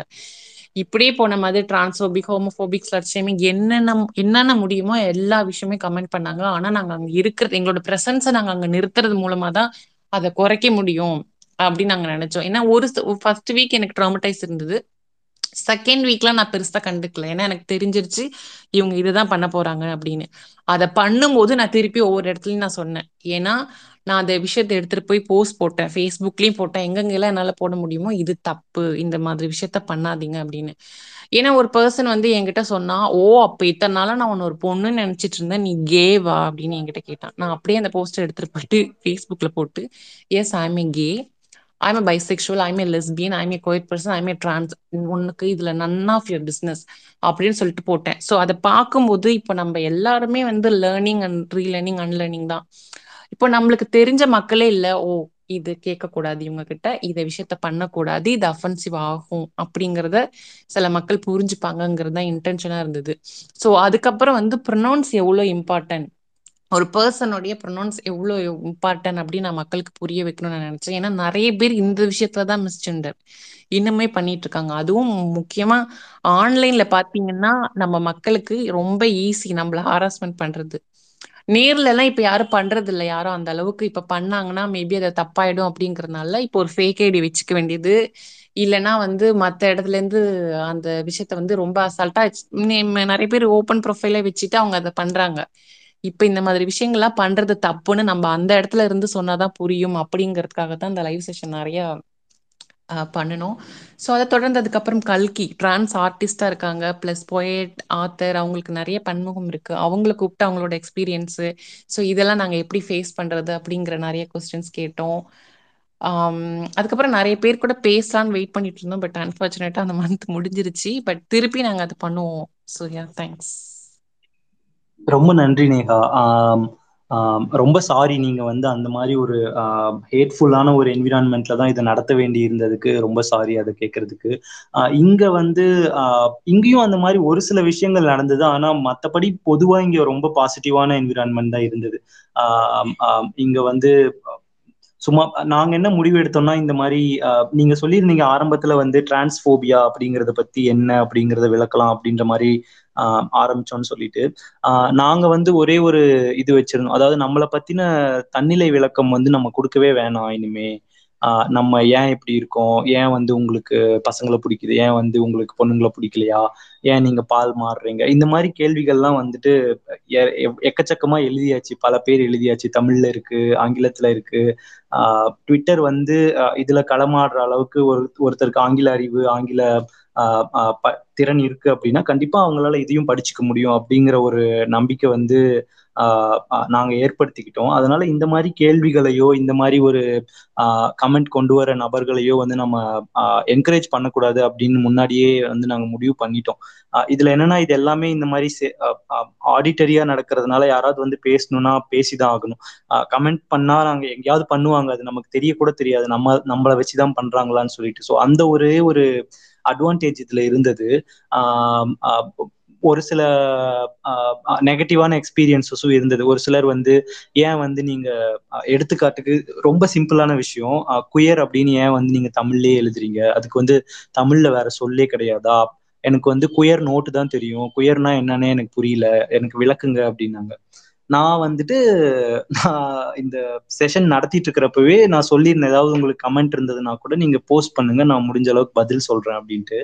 சரி இதுக்கு பதில் சொல்ல வேணாமேன்னு சொல்லிட்டு நான் ஒரு ஒரு வெப்சைட்ல இதுக்கான விளக்கங்கள் எல்லாம் இருந்த ஒரு தமிழ் வெப்சைட்டை எடுத்து அவங்களுக்கு கொடுத்துட்டேன் இந்த மாதிரி. இது நீங்க படிச்சு பாத்துக்குங்க அப்படின்னு சொல்லிட்டு. அவங்க வந்து கடைசி வரைக்கும் படிக்கவே இல்லை. கடைசி வரைக்கும் அவங்க வந்து ஆஹ் ஒத்த காலில் நின்னாங்க. என்னோட வாயில இருந்து நான் என்னை பத்தி சொல்லியே ஆகணும். ஆஹ் இல்லைன்னா வந்து எனக்கு ஆண்மையே கிடையாது. அந்த மாதிரி வந்து பொது வெளியில ஒரு கமெண்ட் வச்சாங்க. எனக்கு ரொம்ப கோவம் வந்துருச்சு. ஆனா எனக்கு கொஞ்ச நேரம் கழிச்சு சரி அவங்கள தானே அவங்க எக்ஸ்போஸ் பண்றாங்க பண்ணட்டும் அப்படின்னு சொல்லி நான் விட்டுட்டேன். ஆஹ் நிறைய பேர் எதிர்ப்பு தெரிவிச்சாங்க. அதுவே எனக்கு வந்து ஒரு ரொம்ப ஒரு மகிழ்ச்சியான தருணமா இருந்தது. ஏன்னா பொதுவா நிறைய பேர் கடந்து போயிடுவாங்க. இது நம்ம பிரச்சனை இல்லை அப்படின்னு சொல்லிட்டு. ஏன்னா நாங்க இந்த ஸ்பேஸ்ல பேசுனது முழுக்க முழுக்கவே அதுதான். இது வந்து மனித உரிமைகள் சம்பந்தப்பட்ட விஷயம். எல்லாருமே ஆஹ் குயர் மக்களுடைய உரிமைகள் வந்து மனித உரிமைகள் தான். ஸ்பெஷலான நாங்க ஒன்றும் கேட்கல எல்லாருக்கும் இருக்கிறது தான் நாங்க கேட்கறோமே அப்படின்ற மாதிரி. ஸோ அந்த மாதிரி நிறைய பேர் வந்து ஆஹ் அவங்கள எது அவங்க அவங்க சொன்னது தவறு அப்படிங்கிற வகையில சொன்னது வந்து ஒரு பாசிட்டிவான விஷயமா நான் பாக்குறேன். அது நடந்தது. நம்ம அடுத்தது பேசலாம். நேகா இந்த மாதிரி இப்போ நம்ம இந்த ஆடியன்ஸ் பத்தி பேசணும். நீங்க வந்து இந்த மாதிரி ஹேட்ஃபுல்லான ஒரு ஆடியன்ஸ்க்கு நடுவுல தான் நீங்க நடத்தணும் அப்படின்ற மாதிரி இருந்தீங்க. இப்போ நீங்க நினைக்கிறீங்களா when you look back at it நீங்க இந்த ஆடியன்ஸை எதிர்பார்த்து தான் வந்து நடத்துனீங்களா? இல்ல உங்களுக்கு வேண்டிய ஆடியன்ஸ் கிடைச்சாங்களா? அதை பத்தி கொஞ்சம் சொல்ல முடியுமா? ஓகே ஆக்சுவலாக எந்த இடத்துல ப்ராப்ளம் இருக்கோ நம்ம அந்த இடத்துல தான் அந்த பூச்சி மருந்து தெளிக்கும்னு நினைக்கிறேன் அவங்க தலைமையில. அதனால எனக்கு தெரியும் இவங்க எவ்வளவு ஹேட்ஃபுல்லா இருக்காங்களோ அட்லீஸ்ட் என்ன ஒரு நாலு தடவை என்ன ஹர்ட் பண்ணுவானா இல்ல ஒரு அஞ்சு தடவை ஏன் சொல்லுவோம் ஏன்னா இதை நாங்க சின்ன வயசுல இருந்தே நம்ம பார்த்துட்டோம். இப்போ நேத்து இல்லை நம்ம சின்ன வயசுலேருந்து ஸ்கூல் காலேஜ் என்வரான்மெண்ட்லேருந்து பார்க்குறோம் ஏன்னா என்னோட டீச்சருமே ஒரு ஒரு சுச்சுவேஷனில் வந்து என்னை ஹர்ட் பண்ணியிருக்காங்க ரொம்ப டிரான்ஸ்போபிக்கா பேசியிருக்காங்க. எனக்கு அப்போல்லாம் எனக்கு வெளியில் வந்து இல்லை. என்னை ஏன் இப்படி பண்ணாங்க அப்படின்னு எனக்கு என்னோட பேரண்ட்ஸ் மேலே எனக்கு பயங்கர கோவம். ஒரு என்னையே இவ்வளோ நீங்கள் மிஸ் ஹேண்டில் பண்ணீங்க. அதனால தானே எனக்கு சரியான என்வரான்மெண்ட் இல்லை. அதனால தானே எனக்கு நிறைய மென்டல் ஹெல்த் இஷ்யூஸ் வந்துச்சு. சி ஏன்னா என்னது எனக்கு நிறைய விஷயங்கள் வந்து இருந்தது. நான் அதனால நினைச்சேன் வளர்ந்து வர எல்லா குயர் மக்களுக்குமே இப்ப ஸ்கூல்ல படிக்கிறாங்க இல்ல ஜெண்டர் நான் கன்ஃபார்மிங் கிட்ஸ் இருக்காங்க அப்படின்னா இப்பையில இருந்து புரிஞ்சாதான் இந்த விஷயங்களை நீங்க பண்ணவே கூடாது. இது ரொம்ப ரொம்ப தப்பான விஷயம்னு நான் கேள்வி கேட்கணும்னு நினைச்சேன். அதுக்கு எனக்கு மேபி அந்த ஸ்பேஸ் தான் இருந்தது. அந்த ஆடியன்ஸ் வரும்போது எல்லாமே நாங்க வந்து அவங்கள திட்டல திட்டாம இந்த மாதிரி எக்ஸ்பிளனேஷன் கொடுத்தோம். ஆனா சில டைம் எனக்கு ரொம்ப ஹர்ட்ஃபுல்லா தான் இருக்கும். பட் சேலஞ்சிங்கா இருந்தது.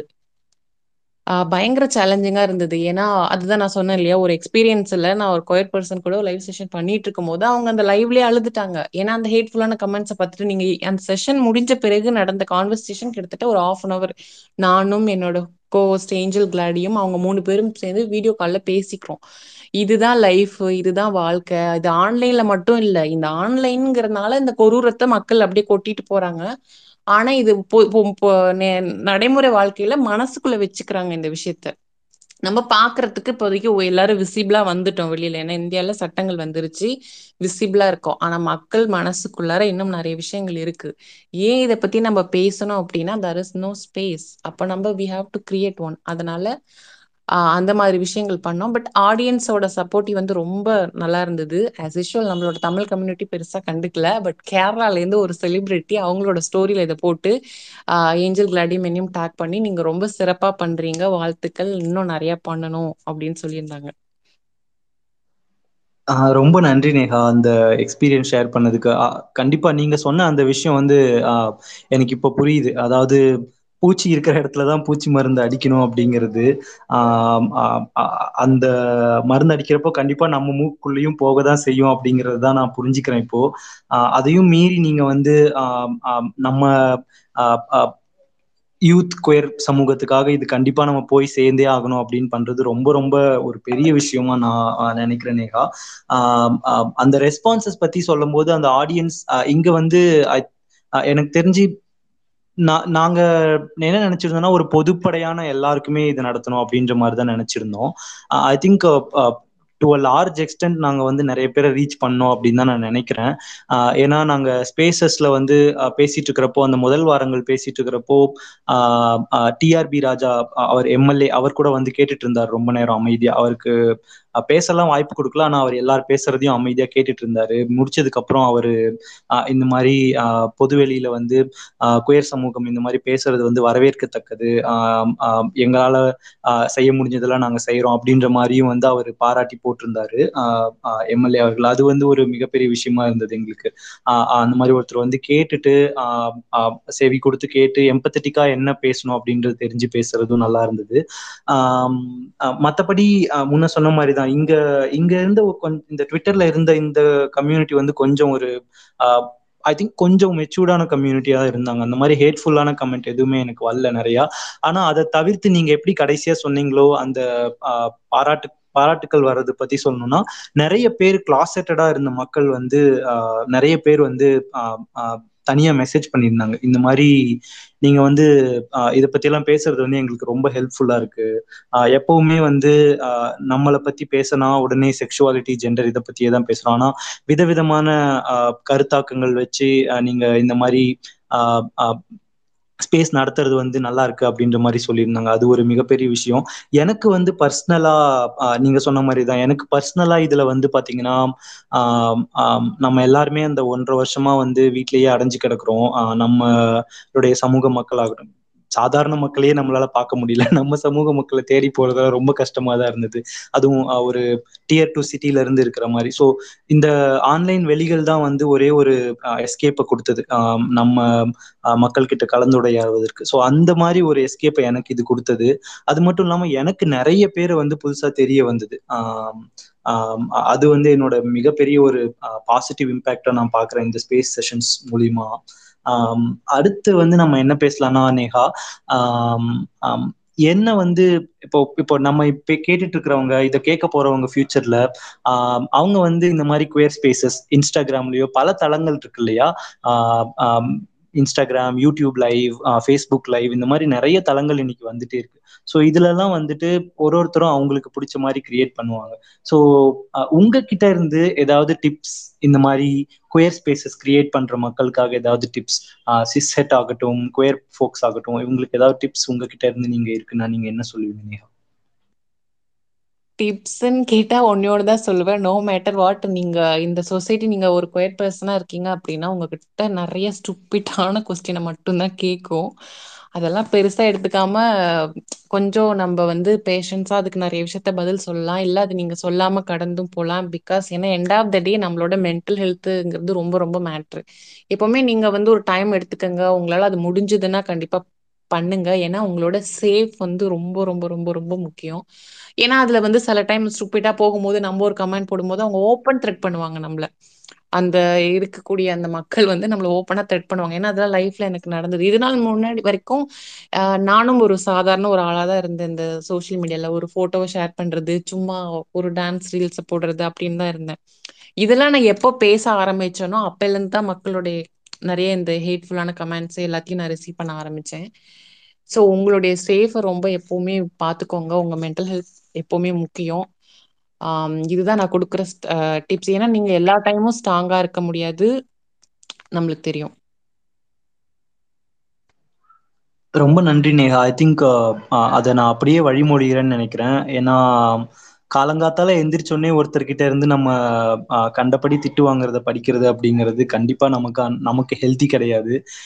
என்னதான் நம்ம இது எல்லாமே பண்ணாலும் நம்மளை வந்து பாதுகாத்துக்கணும் நம்ம மென்டல் ஹெல்த்தை பாதுகாத்துக்கணும் அப்படிங்கிறது மிகப்பெரிய விஷயம். நானும் அது சொல்லுவேன். ஆஹ், என் சைட்ல இருந்து ஏதாவது நான் டிப்ஸ் அப்படி கொடுக்குறேன் அப்படின்னு பாத்தீங்கன்னா நான் என்ன நினைக்கிறேன் அப்படின்னா நீங்க முடிஞ்ச அளவுக்கு வந்துட்டு ஆஹ், ஆஹ், எத்தனை பேர் வராங்க எத்தனை பேர் வந்து நம்ம சொல்றத கேட்கறாங்க அப்படின்றதெல்லாம் விட்டுட்டு நம்ம பேசிட்டே இருக்கலாம் அப்படிங்கறத வந்து நான் ஒரு டிப்ஸா சொல்லுவேன். அதாவது நம்ம எப் எப்படியாவது அது எங்கேயாவது போய் சேர்ந்துரும் எப்பயாவது ஒரு வகையில. சோ அந்த நம்பிக்கை எனக்கு எப்பயுமே இருக்கு. இன்னைக்கு கூட கிட்டத்தட்ட மூன்று நான்கு மாதங்கள் ஆகிடுச்சு. இன்னைக்கு கூட பல பேர் அப்ப போட்ட போஸ்ட் எல்லாம் வந்து லைக் பண்ணிட்டு இருக்காங்க ஷேர் பண்ணிட்டு இருக்காங்க எப்போ இந்த மாதிரி வேற எதுவும் நடத்துவீங்களா அப்படின்ற மாதிரி கேக்குறாங்க. ஸோ ஐ திங்க் பேசுறது அப்படிங்கிறது காலகட்டங்கள் அதையெல்லாம் பொருட்படுத்தாம நம்ம எப்போ தோணுதோ பேசிட்டே இருக்கணும் அப்படின்னு நான் நினைப்பேன். அதே மாதிரி அந்த இன்னொரு ஆங்கிள் நான் என்ன சொல்லுவேன்னா நீங்க இப்போ ஒரு ஒர்க்கிங் ஆக்ட்ரஸா இருக்கீங்க. ஸோ உங்களோட பர்ஸ்பெக்டிவ்ல இருந்து நீங்க மச் மோர் தென் நீங்க நீங்க அல நீங்க நிறைய அந்த வேர்ல்டு எக்ஸ்போஷர் வந்து உங்களுக்கு இன்னும் நிறைய இருக்கு.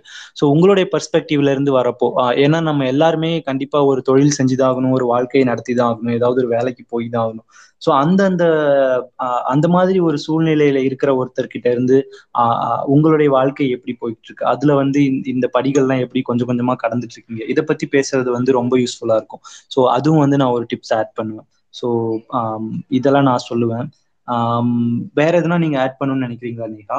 நம்ம கிட்டத்தட்ட இன்னும் பதினஞ்சு நிமிடங்கள் இருக்கு. மேபி நம்ம என்ன பண்ணலாம்னா அடுத்த ஒரு பத்து பதினைந்து நிமிடங்கள் வந்து நம்ம கொஷின் ஓபன் பண்ணலாம். யாராவது ஏதாவது கொஷின்ஸ் இருந்ததுன்னா நம்ம கேட்க சொல்லலாம். ஏதாவது நீங்க இருந்ததுன்னா சொல்லிட்டு நம்ம ஓபன் பண்ணி விடலாம் ஸோ எஸ் போலாம் கொஸ்டின் அண்ட் ஆன்சர் செஷனுக்கே போலாம். ஆ மௌலி ஏதாவது ஸ்பீக்கர் இருந்தாங்கன்னா இல்ல ஏதாவது கேள்விகள் இருந்ததுன்னா நாங்க எடுத்துக்கலாம் இப்போ கடைசி பதினைந்து நிமிடங்கள். கண்டிப்பா சூர்யா. உங்களுக்கு ஏதாவது கேள்வி இருந்துச்சுன்னா நீங்க ரிக்வெஸ்ட் பண்ணுங்க இது கொண்டு வரும். அப்புறம் இந்த கான்வர்சேஷன் வந்து நம்மளுடைய முந்தைய வருட குயர் இலக்கிய வேலை அந்த கான்வர்சேஷன்ஸ் எல்லாம் பாட்காஸ்ட் யூடியூப்ல இருக்கிற மாதிரி இந்த வருஷமும் இருக்கும். இன்கேஸ் நீங்க வந்து உங்களுடைய பேர் அதுல தெரிய வேணாம் நீங்க பேசும்போதுன்னா நீங்க வந்து இன்ஃபார்ம் பண்ணிடுங்க. அப்படி இல்லைன்னா எங்களுடைய இந்த இன்பாக்ஸ்ல வந்து டிஎம் பண்ணீங்கன்னா கூட லைக் உங்க பேர் தெரியாம நாங்க வந்து இந்த கொஸ்டின் வந்து எடுத்து இந்த பேச்சாளர்கள் சூர்யா மற்றும் நேகா வந்து இதுக்கு ஆன்சர் செய்வாங்க.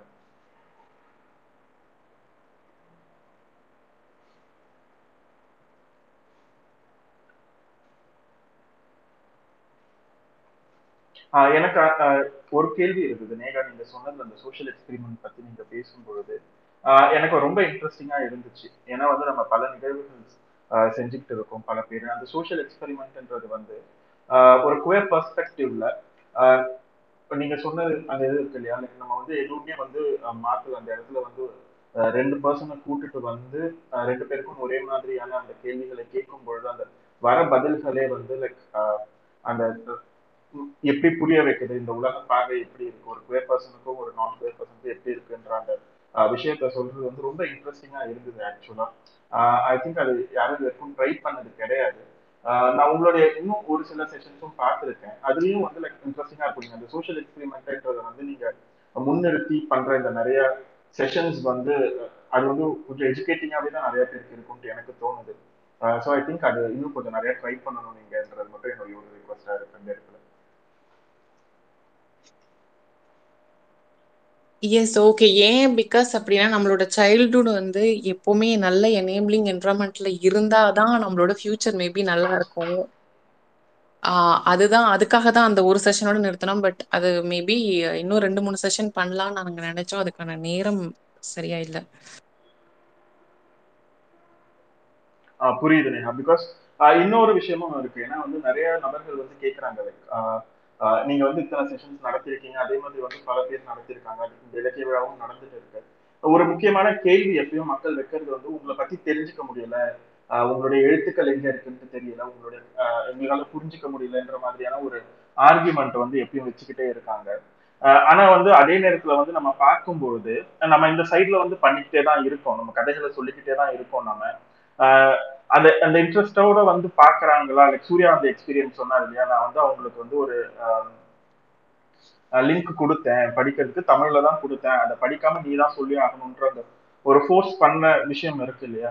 ஸோ அந்த இடத்துல வந்து ஒண்ணு அந்த மனநிலை வந்து புரிய வருது நமக்கு. ஏன் இந்த மாதிரி இருக்குதுன்னு போது அந்த பிளேமை வந்து நம்ம மேல போட்டுறது வந்து ஒரு வேலை வந்து ஈஸியா இருக்குதோன்றதும் எனக்கு புரியுது. ஸோ அந்த இடத்துல நம்ம பார்க்கணும். அதையும் தாண்டி நிறைய பேர் புரிஞ்சுக்க வேண்டியதும் இருக்கு. குயர் பர்சன்ஸ் வந்து எஃபர்ட் போட்டு இந்த மாதிரியான ஒரு செஷன்ஸ் நடத்துறாங்க. இல்லைன்னா வந்து அவங்களுடைய எழுத்துக்கள் ஆகட்டும் இல்ல நாடகங்கள் ஆகட்டும். அது வந்து நம்மளுடைய டே ஜாபை தாண்டி ஒரு மெயின் ஜாப் வச்சுட்டு அதையும் தாண்டி தான் இந்த வேலைகள் எல்லாம் செய்ய வேண்டியது இருக்கு. இதுக்கான தனியான ஒரு எந்த விதமான அவார்ட் ரிவார்ட்ஸ் எதுவுமே நமக்கு கிடைக்கிறது கிடையாது. ஸோ அந்த நேரம்ன்றது வந்து நம்ம எல்லாருக்குமே முக்கியம். நமக்கு கிடைக்கிற நேரத்துல நம்மளால முடிஞ்ச அளவுக்கு இந்த வேலைகளை செய்யும் பொழுதும் அது நிறைய பேர் புரிஞ்சுக்கணும். நம்மளுடைய ஃபுல் டைம் ஜாபும் இதே கிடையாதுன்னுட்டு. ஸோ அந்த இடத்துலையும் ஐ திங்க் அது ரொம்ப இம்பார்ட்டன்ட் நமக்கு அந்த விஷயத்தை கொண்டு வர்றதுக்கு.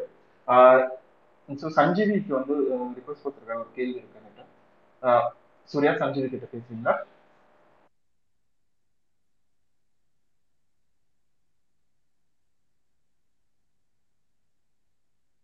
ஆ சஞ்சீவி கேக்குதுங்களா? சஞ்சீவ் மைக் அன்மியூட் பண்ணி. ஐயோ மன்னிச்சுக்கோங்க நான் மியூட்ல பேசிட்டு இருந்தேன். Thanks for this opportunity and நாலு நாளாக நானும் குயர் லிட் ஃபெஸ்ட் இங்கே ட்விட்டர் ஸ்பேஸில் இருக்கேன். Thanks for hosting this thanks for having this conversation அது ஃபஸ்ட்டு சொல்லணும். You been a great knowledge provider and whatnot in the community so far. This has been a great space to be around also. அதுக்கு செந்தில் மௌலி கிரீஷ் எல்லாருக்கும் special thanks and queer Chennai கிரானிக்கல்ஸ்க்கு ரொம்ப thanks and வரைக்கும் வந்த uh, speakers எல்லாருக்குமே மிக்க நன்றி அது first சொல்லிட்டு அண்ட் ஆல்சோ uh, சூர்யா உங்களோட முன்னாடியான ஒரு ஸ்பேசஸ் வந்து is also being one of those references where people are still talking about அதை பற்றி என்கிட்ட நான் நான் வந்து வாய்மொழியால் இன்னொருத்தவங்க எனக்கு சொல்லி அந்த நடந்த ஸ்பேசஸ் பற்றின விஷயங்கள தெரிஞ்சுக்கிட்டு நான் உங்ககிட்ட காண்டாக்ட் பண்ணுற அளவுக்கு இட் வெண்ட் ரியலி வெல் அப்படின்னு நான் தெரிய வந்துக்கிட்டேன். Thanks for that also thanks for all this initiation I think these initiations matter a lot more ஏன்னா நம்மளுடைய கான்வர்சேஷனை வந்து பொது வெளியில் வைக்கிறதுக்கு பெரும்பான்மையான ஆட்களுக்கு விருப்பம் இல்லைன்ற ஒரு இடத்துல நம்ம இந்த கான்வர்சேஷனை இன்னும் கொஞ்சம் அதிகமாக வைக்கிறதுனால we can bring some sort of understanding of what we are trying to do and who we are as an individual நான் நம்புகிறேன் மிக்க நன்றி இதை பண்ணுறதுக்கு and and and we all know Neha Neha has been an amazing individual also நிறைய பல தளங்களில் அவங்களுடைய கருத்தை வந்து ரொம்ப ஸ்ட்ராங்காக சொல்லக்கூடிய ஒரு நபராக இருந்துட்டு வராங்க. இப்போ வந்து என்னோட ஒரே ஒரு கேள்வி மட்டும் ஒரு சின்ன கேள்வி தான் but I know I know this இது இதுக்கு ஒரு இதுக்குண்டான ஒரு ஆன்சருமே வந்து ஒரு கேஸியா I can understand but also Neha வந்து இதை பற்றி கொஞ்சம் ஒரு சின்ன எக்ஸ்ப்ளனேஷன் கொஞ்சம் சொன்னாங்கன்னா இன்னும் நல்லா இருக்கும்னு எனக்கு தோணுது. அந்த அந்த கேள்வி நேஹாக்காக. ஸோ ஒரு டிரான்ஸ் உமனாக ஒருத்தவங்க அவங்கள ஐடென்டிஃபை பண்ணி அவங்க வந்து ஒரு ஒரு ஒரு ஒரு சினிமா இண்டஸ்ட்ரியில் வந்து ஒரு ஆக்டிங்கை வந்து கெரியராக எடுத்து பண்ணக்கூடிய ஒருத்தவங்களுக்கு வந்து லேபிளிங் அவங்கள வந்து ஒரு டிரான்ஸ் உமனாக மட்டுமே பார்க்கக்கூடிய ஒரு சமூகமாக இருக்குது இந்த சமூகம். அவங்கள வந்து ஒரு உமனாக உமனாக ஐடென்டிஃபை பண்ணி அவங்களுக்கு வந்து ஒரு உமனான ரோல் தரத்துக்கு முயற்சி பண்ணாத ஒரு சமூகத்தில் தான் நம்ம இருக்கோம். How is that affecting you as an actress ஒரு ஒரு ஒரு நடிப்பு துறையில் நீங்கள் வளர்ந்து நீங்கள் ஒரு சான்சஸ் எடுக்கும் போதே கூட there not many people would approach you இந்த ஃபீமேல் லீட் நீங்கள் பண்ணுங்க அப்படின்னு கேட்டு வரமாட்டாங்க. ஸோ இந்த மாதிரியான லேபிள் பண்ணக்கூடிய விஷயங்கள் how it is affecting you உங்களோட கெரியரில் இந்த மாதிரி ஏதாச்சும் இன்ட்ரெஸ்டிங்கான விஷயங்கள் இது இன்ட்ரிகேட்டான விஷயம் இதை பற்றி யாரும் வெளியே அதிகமாக பேச மாட்டேங்கிறாங்க. அப்படி ஏதாவது இருந்தால் கொஞ்சம் ஷேர் பண்ணிங்கன்னா நல்லாயிருக்கும் that is the only one question I have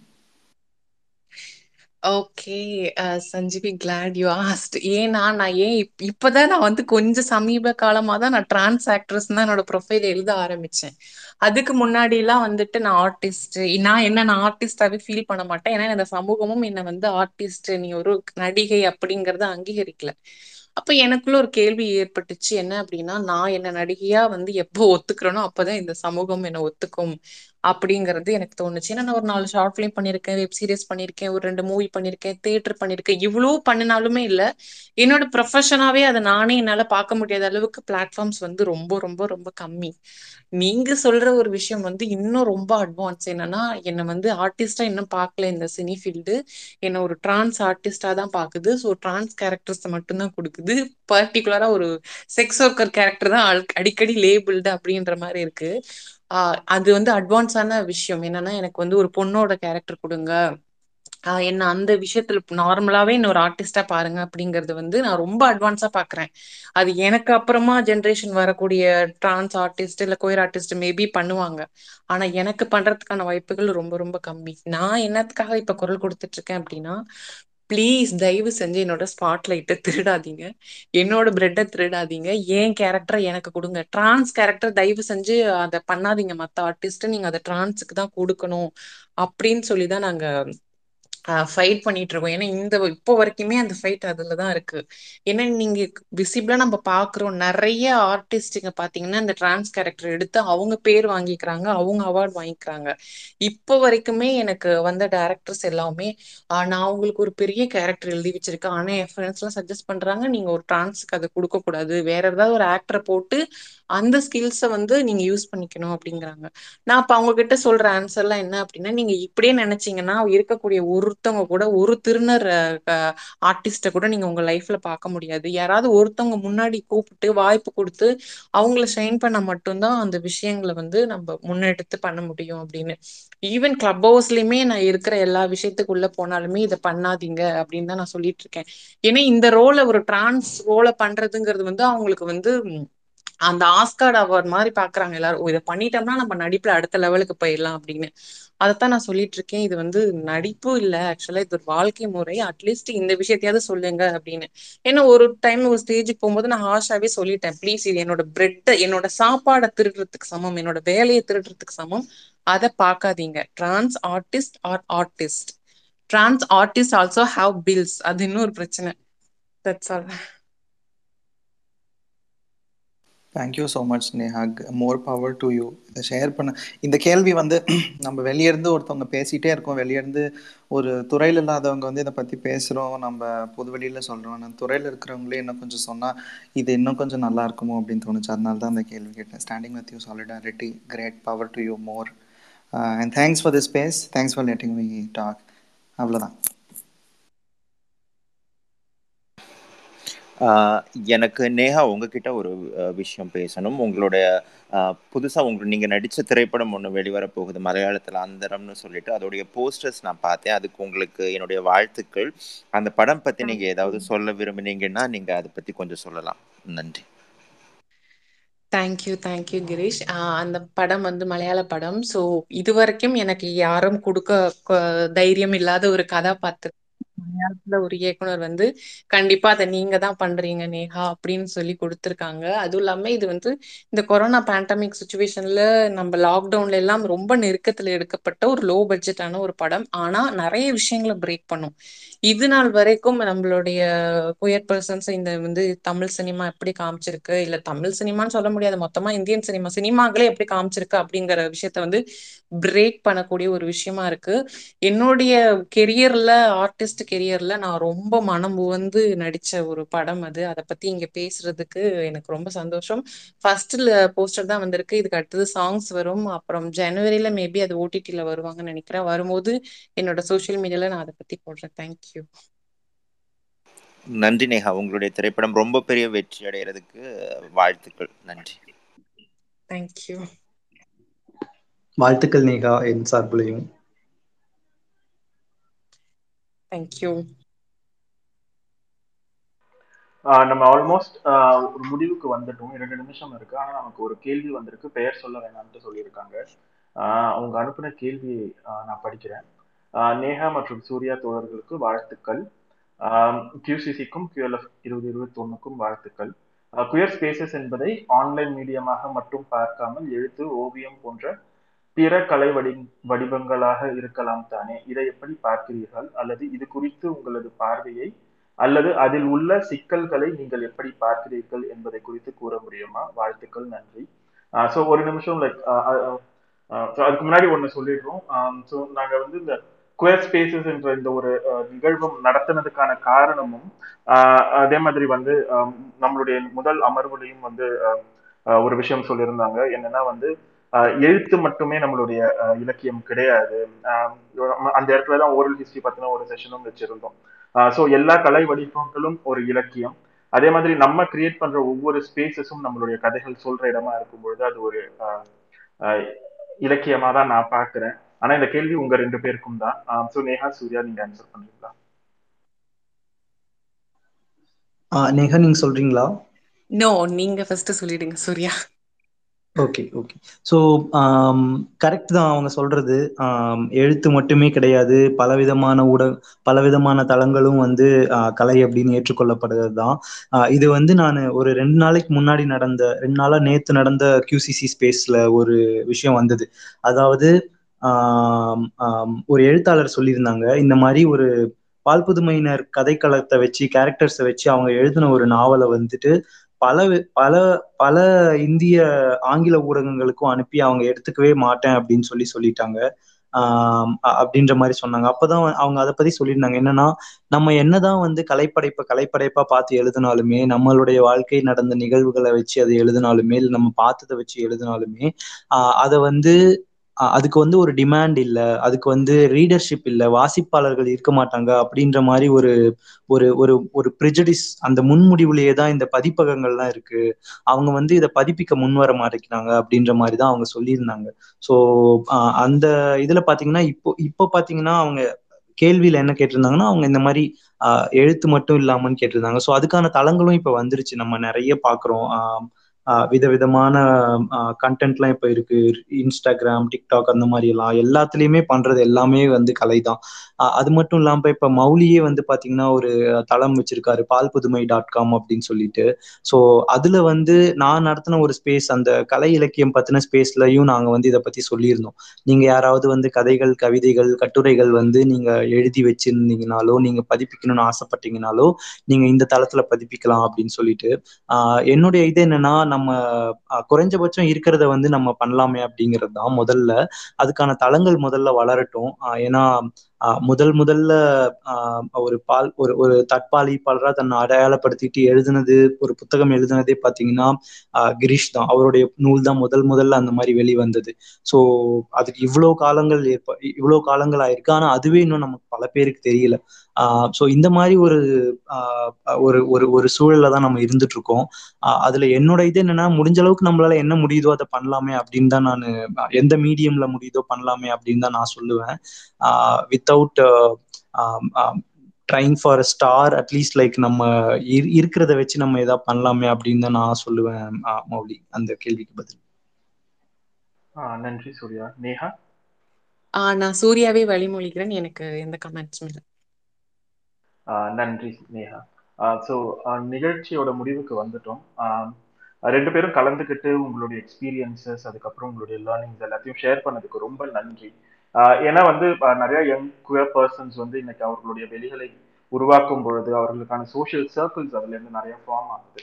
so அந்த இடத்துல வந்து நீங்க ரெண்டு பேருமே வந்து சொன்ன அந்த விஷயம் முக்கியமா நேஹா வந்து முன் வச்ச அந்த ஆன்லைன் ஹேட்ரட்ன்றது வந்து நம்மள நிறைய பேர் வந்து இந்த இடத்துலயும் நமக்கு கிடையாதா என்ற ஒரு எண்ணத்தை வந்து வச்சுட்டு நம்மளுடைய வட்டத்தை திரும்ப நம்ம சுருக்கிக்கிட்டு நம்ம சப்போர்ட் ஃபைன் பண்றதுல இருந்து பின்னாடி தள்ளி விடுற ஒரு பெரிய நிலைமை இருக்குது.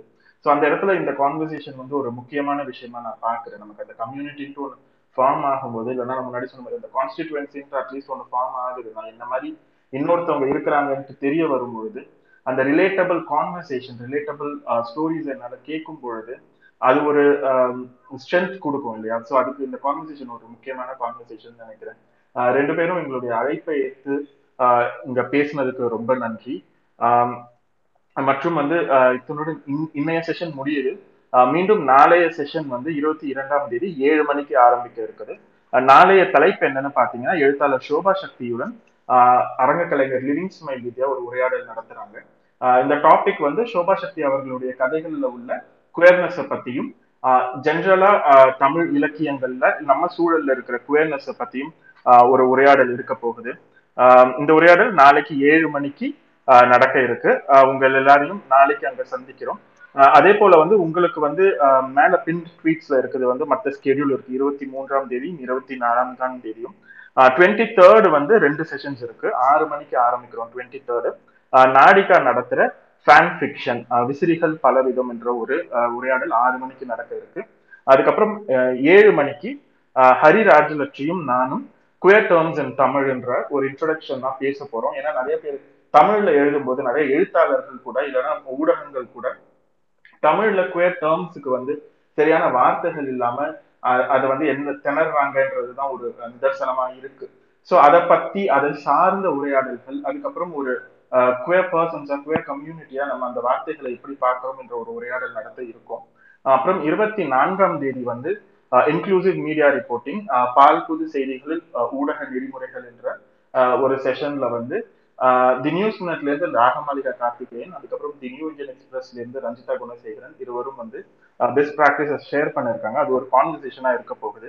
அகைன் நம்ம இரவு இரண்டாயிரத்தி பதினெட்டுல முதல் இலக்கிய விழா நடக்கும் பொழுது மீடியா ரிப்போர்ட்டிங் மீடியா நரேட்டிவ்ஸை பத்தி ஒரு செஷன் வச்சிருந்தோம். அந்த செஷன் வச்சதுக்கான காரணம் என்னன்னா நம்மளுடைய வாழ்க்கையை நம்மளுடைய வாழ்வியலை பொது மக்களுக்கு கொண்டு போகிறது வந்து மீடியா தான். அந்த இடத்துல மீடியா வந்து என்ன நரேட்டிவ் செட் பண்ணுதோ அந்த நரேட்டிவ் தான் நம்மளுடைய பிரதிபலிப்பா இருக்குது அந்த சமூகத்துக்கு. ஸோ அந்த இடத்துல அந்த ஊடகமும் நம்மளுடைய கதை சொல்லியா இருக்கிற இடத்துல அந்த ஊடகத்தை பத்தி நம்ம பேச வேண்டிய ஒரு கட்டாயத்துல இருக்கிறோம் இந்த இலக்கிய விழாக்கள்ல. ஸோ அதை சார்ந்து இந்த இந்த தடவை நம்ம பெஸ்ட் ப்ராக்டிசஸ் வைக்கிறோம். ஏன்னா வந்து இப்போ நமக்கு ரீசெண்டாக மெட்ராஸ் ஹைகோர்ட்ல வந்து ஜஸ்டிஸ் ஆனந்த் வெங்கடேஷ் வந்து ஊடகங்கள் கொஞ்சம் ரிப்போர்ட் பண்ணும்போது குவேர் பர்சன்ஸ் லைஃப்ஸை பத்தி ரிப்போர்ட் பண்ணும்போது சென்சிபிளா இருக்கணும்ன்ற ஒரு அறிவுரை கொடுத்திருக்காரு. ஸோ அதை ஒரு அகைன் ஒரு என்கரேஜ்மெண்ட்டா எடுத்துக்கிட்டு நம்ம இந்த உரையாடல் நடத்துறதுக்கு இருபத்தி நான்காம் தேதி இருக்கும். ஸோ இன்னைக்கு வந்தவங்க எல்லாருக்கும் நன்றி. அதுக்கப்புறம் அந்த குவேல் லிட்ஃபெஸ்ட்டை பத்தி இதுவரைக்கும் நடந்த கான்வர்சேஷன்ஸ் இந்த வருஷம் நடந்த எல்லா கான்வர்சேஷன்ஸையும் நீங்க ஃபாலோ பண்ணணும் இதை தெரிஞ்சுக்கணும்னா ஹேஷ்டேக் கியூஎல்எஃப் டுவெண்ட்டி டுவெண்ட்டி ஒன்னு போட்டீங்கன்னா உங்களுக்கு எல்லாமே கிடைக்கும். ஸோ மீண்டும் உங்கள் எல்லாரையும் நாளை சந்திப்போம். ஆஹ் திரும்பவும் நன்றி சூர்யா நன்றி நேஹா மற்றவங்க எல்லாருக்கும் நன்றி. ரொம்ப நன்றி மௌலி வாய்ப்புக்கு.